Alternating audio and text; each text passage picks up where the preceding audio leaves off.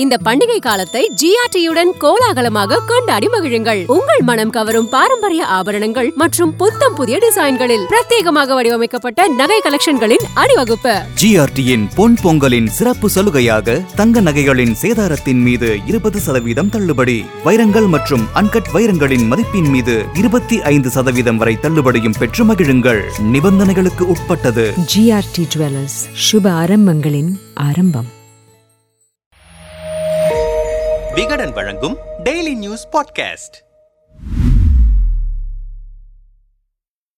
இந்தியாவின் ஒரு பகுதியான லட்சத்தீவுக்கு சமீபத்தில் சென்று வந்த பிரதமர் மோடி அந்த அனுபவங்களை தனது எக்ஸ் வலைதள பக்கத்தில் பதிவு செய்தார். அதில் பல புகைப்படங்களையும் அவர் பகிர்ந்தார். இந்த நிலையில் சுற்றுலாவை பெரிதும் நம்பியிருக்கும் அண்டை நாடான மாலத்தீவின் அமைச்சர்கள் பிரதமர் மோடியை இழிவுபடுத்தும் வகையில் எக்ஸ் தள பக்கங்களில் பதிவுகளை வெளியிட்டனர். அதற்கு கடும் கண்டனங்கள் எழுந்தன. அதையடுத்து சர்ச்சைக்குரிய வகையில் பதிவுகளை வெளியிட்ட மூன்று அமைச்சர்களை மாலத்தீவு அரசு தற்காலிகமாக பதவியிலிருந்து நீக்கியது. இந்த சர்ச்சை பெரிதாக வெடித்த நிலையில் மாலத்தீவுக்கு கண்டனம் தெரிவிக்கும் வகையில் அங்கு சுற்றுலா செல்ல விமான பயணம் ஹோட்டல் அறைகளை முன்பதிவு செய்திருந்த ஏராளமான இந்தியர்கள் அவற்றை திடீரென ரத்து செய்தனர் என்ற தகவல்கள் வெளியானது. இந்த விவகாரத்தால் இந்தியாவுக்கும் மாலத்தீவுக்கும் இடையிலான உறவில் விரிசல் விழுந்தது. இதற்கிடையில் இந்தியாவின் ஒரு பகுதியாக விளங்கும் லட்சத்தீவு சுற்றுலாவுக்கு மிக சிறந்த இடம் என்று குறிப்பிட்டு அதன் புகைப்படங்களை சமூக வலைதளங்களில் ஏராளமானோர் வெளியிட்டனர். மத்திய அமைச்சர்கள் தொடங்கி பல்வேறு அரசியல் கட்சி கட்சியினர் கிரிக்கெட் வீரர் வீரேந்திர சேவாக் நடிகர் ரன்வீர் சிங் நடிகர் அக்ஷய் குமார் நடிகை கங்கனா உள்ளிட்டோரும் இந்த விவகாரத்தில் மாலத்தீவை கண்டித்து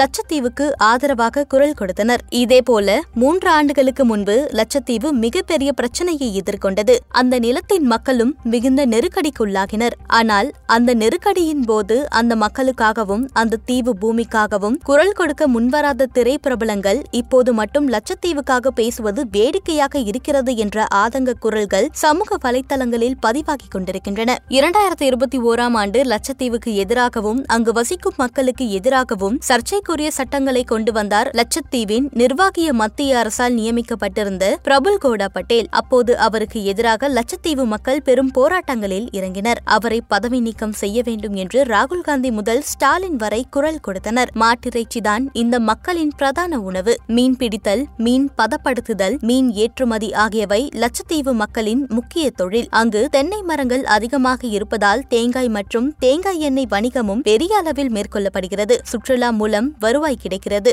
எல்டிஏஆர் எனப்படும் லட்சத்தீவு மேம்பாடு ஆணைய விதிமுறைகளை பிரபுல் கோடா பட்டேல் புதிதாக கொண்டு வந்தார். அதன்படி லட்சத்தீவில் வசிக்கும் யாரை வேண்டுமானாலும் எந்த காரணமும் இல்லாமல் நிலத்திலிருந்து வெளியேற்றவோ மாற்று இடத்தில் வசிக்கவோ உத்தரவிட முடியும். தற்போது லட்சத்தீவில் வெளியாட்கள் யாரும் நிலங்களை வாங்க முடியாது. ஆனால் வெளிநபர்கள் அங்கு நிலங்களை வாங்குவதற்கு வழிவகை செய்யும் புதிய சட்டம் கொண்டுவரப்பட்டது. லட்சத்தீவு கால்நடை பாதுகாப்பு விதிமுறைகள் புதிதாக கொண்டுவரப்பட்டன. லட்சத்தீவு மக்களின் முக்கிய உணவாக மாட்டிறைச்சி இருந்து வரும் நிலையில் மாட்டிறைச்சியை நேரடியாகவோ மறைமுகமாகவோ வைத்திருப்பதற்கும் கொண்டு செல்வதற்கும் எதிராக அந்த சட்டம் கொண்டுவரப்பட்டது. அது லட்சத்தீவு மக்களிடையே கடும் கொந்தளிப்பை ஏற்படுத்தியது. அந்த சட்டத்தை மீறினால் மாட்டிறைச்சி பறிமுதல் செய்யப்படும். சம்பந்தப்பட்டவர்கள் கைது செய்யப்படுவார்கள். அவர்களுக்கு பத்து ஆண்டுகள் வரை சிறை தண்டனை வழங்கப்படும். ரூபாய் ஐந்து லட்சம் வரை அபராதம் விதிக்கப்படும். லட்சத்தீவு பள்ளிக்கூடங்களில் குழந்தைகளின் மதிய உணவில் மாட்டிறைச்சி உணவு வழங்கப்பட்டு வந்த நிலையில் அந்த சட்டத்தால் அது கடும் பாதிப்பை ஏற்படுத்தும் என லட்சத்தீவு மக்கள் அச்சம் தெரிவித்தனர். லட்சத்தீவு மக்களுக்கு எதிராக இத்தனை அராஜகங்கள் மேற்கொள்ளப்பட்ட போது இன்றைக்கு மாலத்தீவு விவகாரத்தை வைத்து லட்சத்தீவை தூக்கி பிடிக்கும் நபர்கள் யாரும் வாயை திறக்கவில்லை. அப்போது எந்த கருத்தையும் தெரிவிக்காதவர்கள் இப்போது மட்டும் குரல் கொடுப்பது ஏன் என ஆதங்கத்தை வெளிப்படுத்த தொடங்கியுள்ளார்கள் லட்சத்தீவு மக்கள்